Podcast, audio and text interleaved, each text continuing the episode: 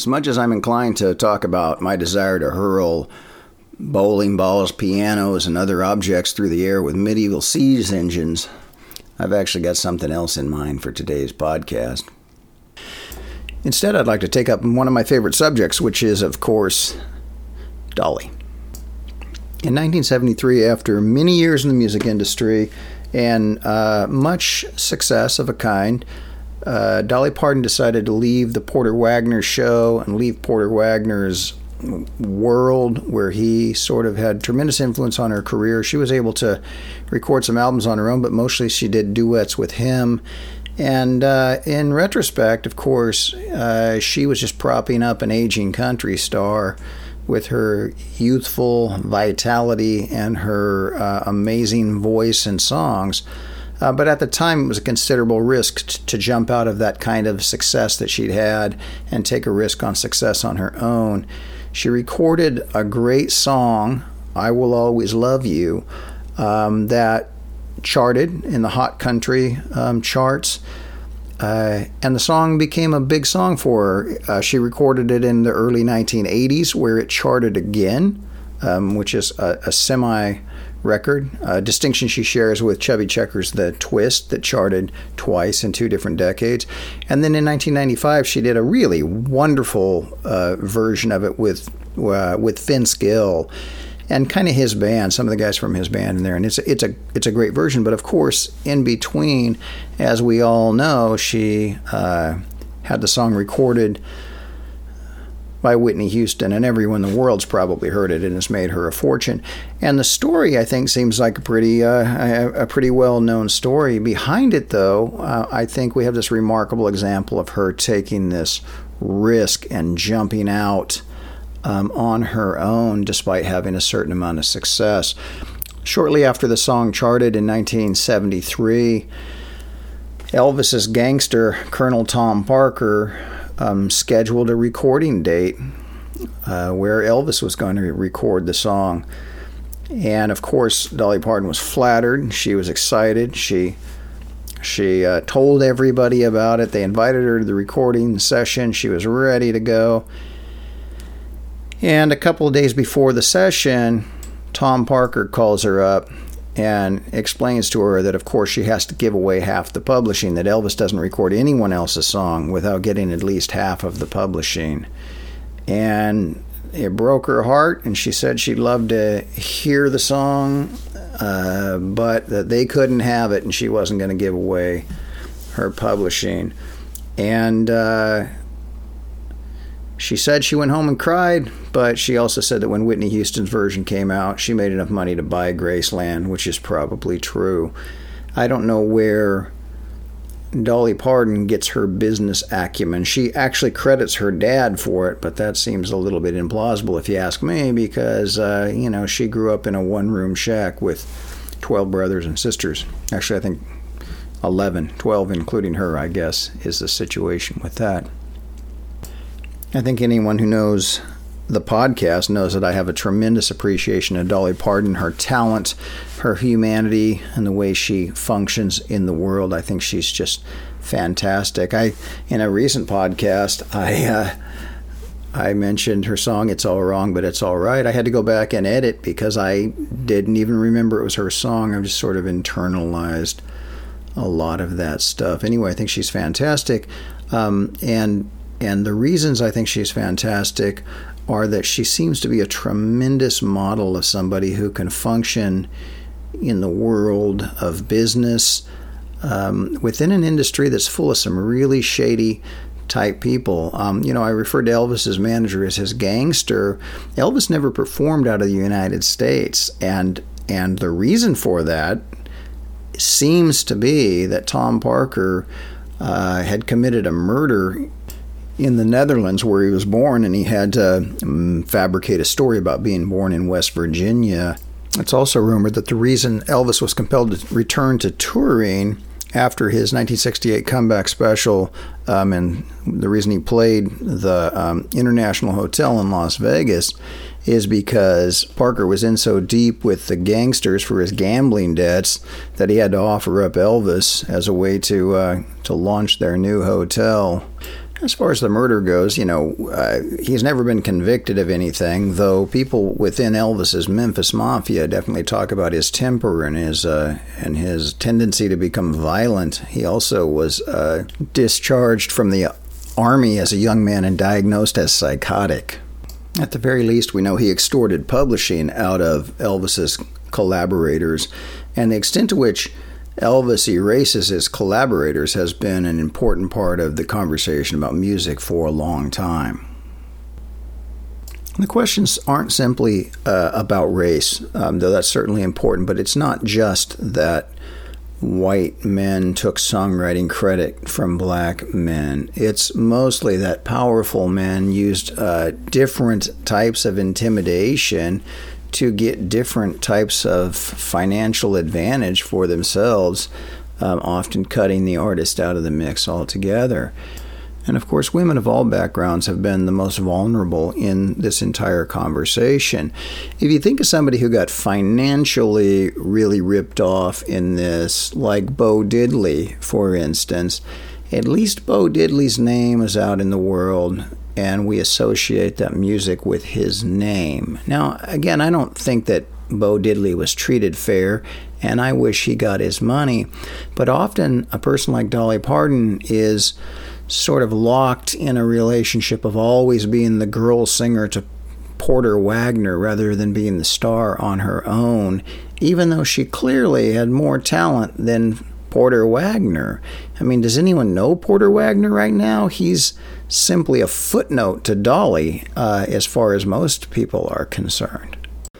On the Instagram page of the great alternative country magazine No Depression, this really shaped a lot of my experience with contemporary music in the last 20 years. They have a an image, and I'm not even really sure what it is, to be honest with you, but it says something about Fanny's House of Music and it has all these women playing guitars on it. There's uh, Mother Maybelle Carter in the very front with Sister Rosetta Tharpe.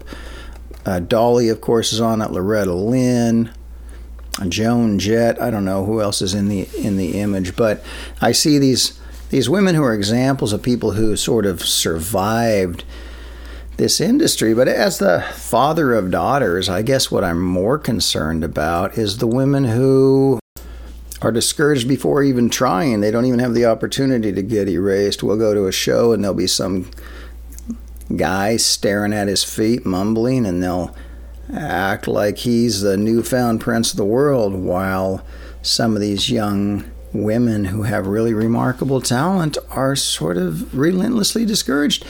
Even in a sort of musical culture that we participate in that seems probably more supportive than the rest of the world. And if that's what it is at a free show at a bookstore in a small town, you can imagine the situation in an industry town like, you know, Los Angeles or Nashville. Recording and distribution have been such intensely bottlenecked industries. It's kind of amazing that anything ever gets done that's new. And it takes somebody who has a certain amount of character and enough star power to rearrange things for herself, like Dolly Parton, to change. And other artists definitely benefit from that kind of independence. Nobody even buys records anymore, and yet the record industry still maintains this kind of power. And when it does, it's not just, uh, you know, musicians who lose out, it's also us, listeners, fans, enthusiasts. In the past, when small studios have cropped up outside of the system, it's been a benefit for listeners, for artists. It's democratized the music industry. Who can deny that Stax Records or Motown or Chess or Sub Pop or Death Row, whatever your thing is, or Oh Boy Records or some of the artist labels like that? That crop up in order to empower artists to um, take their own artistic direction with their own music.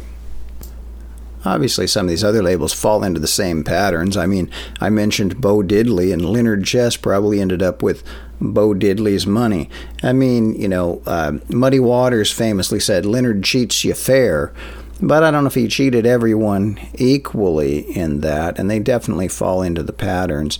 It might be more important that somebody like Dolly um, kind of goes her own way, and that opens the door for other people like her. In the same way that Willie Nelson recording outside of Nashville and sort of taking his um, his artistic vision back to Texas or out to LA or taking it in different directions allowed other people to go outside and it showed distribution companies that records that come from anywhere could be profitable. Speaking of Willie Nelson, I was recently reading uh, Time is Tight, which is Booker T. Jones's uh, recent memoir, and he talks about producing Stardust. Stardust is a wonderful Willie Nelson album from the 70s, if you don't know it, where he records a bunch of jazz standards, American songbook tunes. Um, and it was not exactly what you would have expected from a country star of the time. Booker T had recently left Memphis to focus on uh, being a producer, and Willie Nelson was kind of hiding out from things in California. He and Booker T were neighbors in Malibu for a minute, and uh, and they started playing these songs together. It was kind of common songs they both knew, and they were just hanging out together, you know. And uh, when it came time to record the record on Columbia Records, the record company executives uh, wouldn't allow a black producer or they hadn't allowed a black producer for a major country release. And Willie just went in and said, Well, Booker T's the producer, take it or leave it. And they took it because it made them a lot of money. And again, I think it's just an individual sort of um, changing the structure of the system at least a little bit um, due to just sticking to his guns or his principles. The fact remains, though, that these people who write these songs do not always get credit, and often, you know, the studio people will get a co writing credit or they'll get publishing. They often get publishing. You know, you can't. You can't go around saying, you know, uh, that that you wrote all of these songs when everyone knows that you own the record company, but you can get publishing, and publishing is is where the money is. People don't seem to recognize that. But that's that's the long tail marketing has to do with publishing. The fight over publishing often uh, is overshadowed by the fight over authorship. And again, I think the fight over publishing is more important. I mean, did Jerry Leiber and Mike Stoller write Hound Dog? Well, if they did, it certainly at least comes from a musical tradition. The Big Mama Thornton, who first released uh, the song, uh, was immersed in. She probably wrote the song. They got writer credit for the song. There was a long fight over publishing, but what's clear about it is that whoever created that song and whatever tradition it came from, uh, the publishing did not go to the creator, and the publishing is ultimately long tail where the money was. I can understand why there's a lot of fight over like who wrote this song or who didn't write that song or does Pat Boone have the right to record Little Richard's song because Little Richard's song comes from a cultural tradition that he was immersed in and Pat Boone is just is just appropriating that. I understand that conversation and it's not an unimportant conversation, but publishing is where the money ends up going. It wasn't Pat Boone getting Little Richard's money. As much as I dislike Pat Boone's version of those songs, it was the company controlling the publishing that cut Little Richard out of that equation altogether. And questions about cultural origin and experience just simply never figure into that. I mean, who would doubt that a song called Tutti Frutti was actually written and came from the experience of a drag queen from Macon, Georgia, Little Richard, rather than a middle class kid from Florida in Pat Boone. There's no question about that. It's also a fact of, of uh, music publishing that you can copyright and get publishing on a lyric and a melody. And so anything else is, is sort of up in the air. I mean, a great sort of illustration and example of this that I talk about all the time is that Irma Thomas did a great version of Time is on My Side, and it became a regional hit in New Orleans where she was a popular performer and an R&B singer, contemporary of Aretha Franklin. She was is she's alive. She's still around. It's great. Um, but anyway, in 1963, this song came out. It was written by a guy named Jerry Ragovoy. Um, and Kai Winding, a jazz trombonist and band leader, recorded the song. And then Irma Thomas really totally remade the song. Kai Winding's version of the song is kind of cool, actually. Um, it's kind of like a jazz band trying to do an R&B version of it uh, but she sort of recast it as well. What if I? What if a real R and B band does this song? And she gives us the classic arrangement of the song. And so she recorded "Time Is on My Side" in August of 1964 with the classic arrangement that anyone would recognize. Um, and then the Rolling Stones recorded a month later, and it was released on uh, September 24th, 1964, their version of the song that copies the guitar intro note for note, that it, it changes the arrangement very minimally in that it shortens it, but it's pretty much the same arrangement. And if you listen to those three songs, the Kai Winding version, the Irma Thomas version, and the Rolling Stones version, you'll notice that Irma Thomas totally transforms the song and makes it um, appealing to you know young people uh, at the time, and it becomes it becomes a a hit um, for the twenty something crowd that she's performing for at the time, and the Rolling Stones simply had A and R people connected to their record company in in American cities and they would simply say what are the black kids listening to? And they got a copy of her record into the studio and they basically copied it. And they effectively erased her in that she didn't get anything from that because you can't copyright an arrangement even though the arrangement is often the thing that really truly defines the song.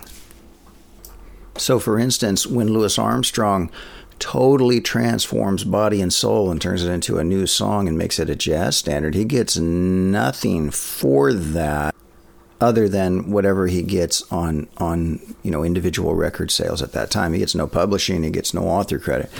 Uh, but anyway, negotiating for publishing is really a part of the process of what we think of as authorship now. So you, you see a name on a song, that doesn't mean that person is the creator. And then if the person's name is on the song and that person is credited as the creator, they may not have profited from having their name on the song beyond the individual record sales they got because some suit might have robbed them of the publishing, which is where the real money is. I hate to bring it up, but publishing, and fights over publishing.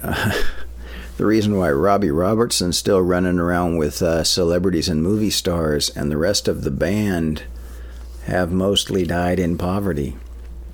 On the lived cultural experience side of that thing, Levon Helm said he got rich off of my life and now I'm poor. And I think that it was true you know, certainly a song like The Night They Drove Old Dixie Down comes more from Levon Helms' experience growing up in Turkey Scratch, Arkansas, than it does Robbie Robertson's experience growing up in Toronto, um, though he got, of course, author credit and publishing for that song. Levon Helm got nothing. And I truly care about the lived experience of other people in the world. I want to see some people like me doing good so I can uh, aspire to be more like them and to know that I can participate in something that they're doing. I want to see people who are different than me making things that I think are beautiful and I appreciate so that I can understand where they're coming from culturally and I can see how their experience is uh, similar to mine and different of mine and I can appreciate them in a new way.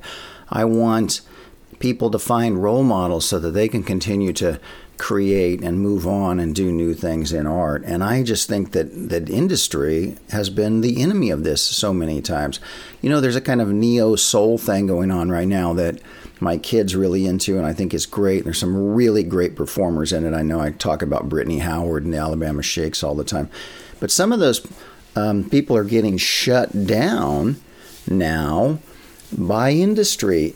Ed Sheeran, for instance, um, has a song that sounds a little bit like, I guess, in style, a Marvin Gaye song, and he was successfully sued by the record company to cease and desist on the song. And it has a lot of songwriters, performers, bands really concerned because always before, as I said, you could only copyright a lyric or a melody, and now they're going after style, which would mean every blues song or every type of country song uh, wouldn't be created because they're too similar in style. And it's just they're trying to wring out of this industry every last drop, and it's killing creativity and it's killing the options of new people participating. And letting new people participate in the American experiment is supposed to be, has been, and for me still is what it's all about.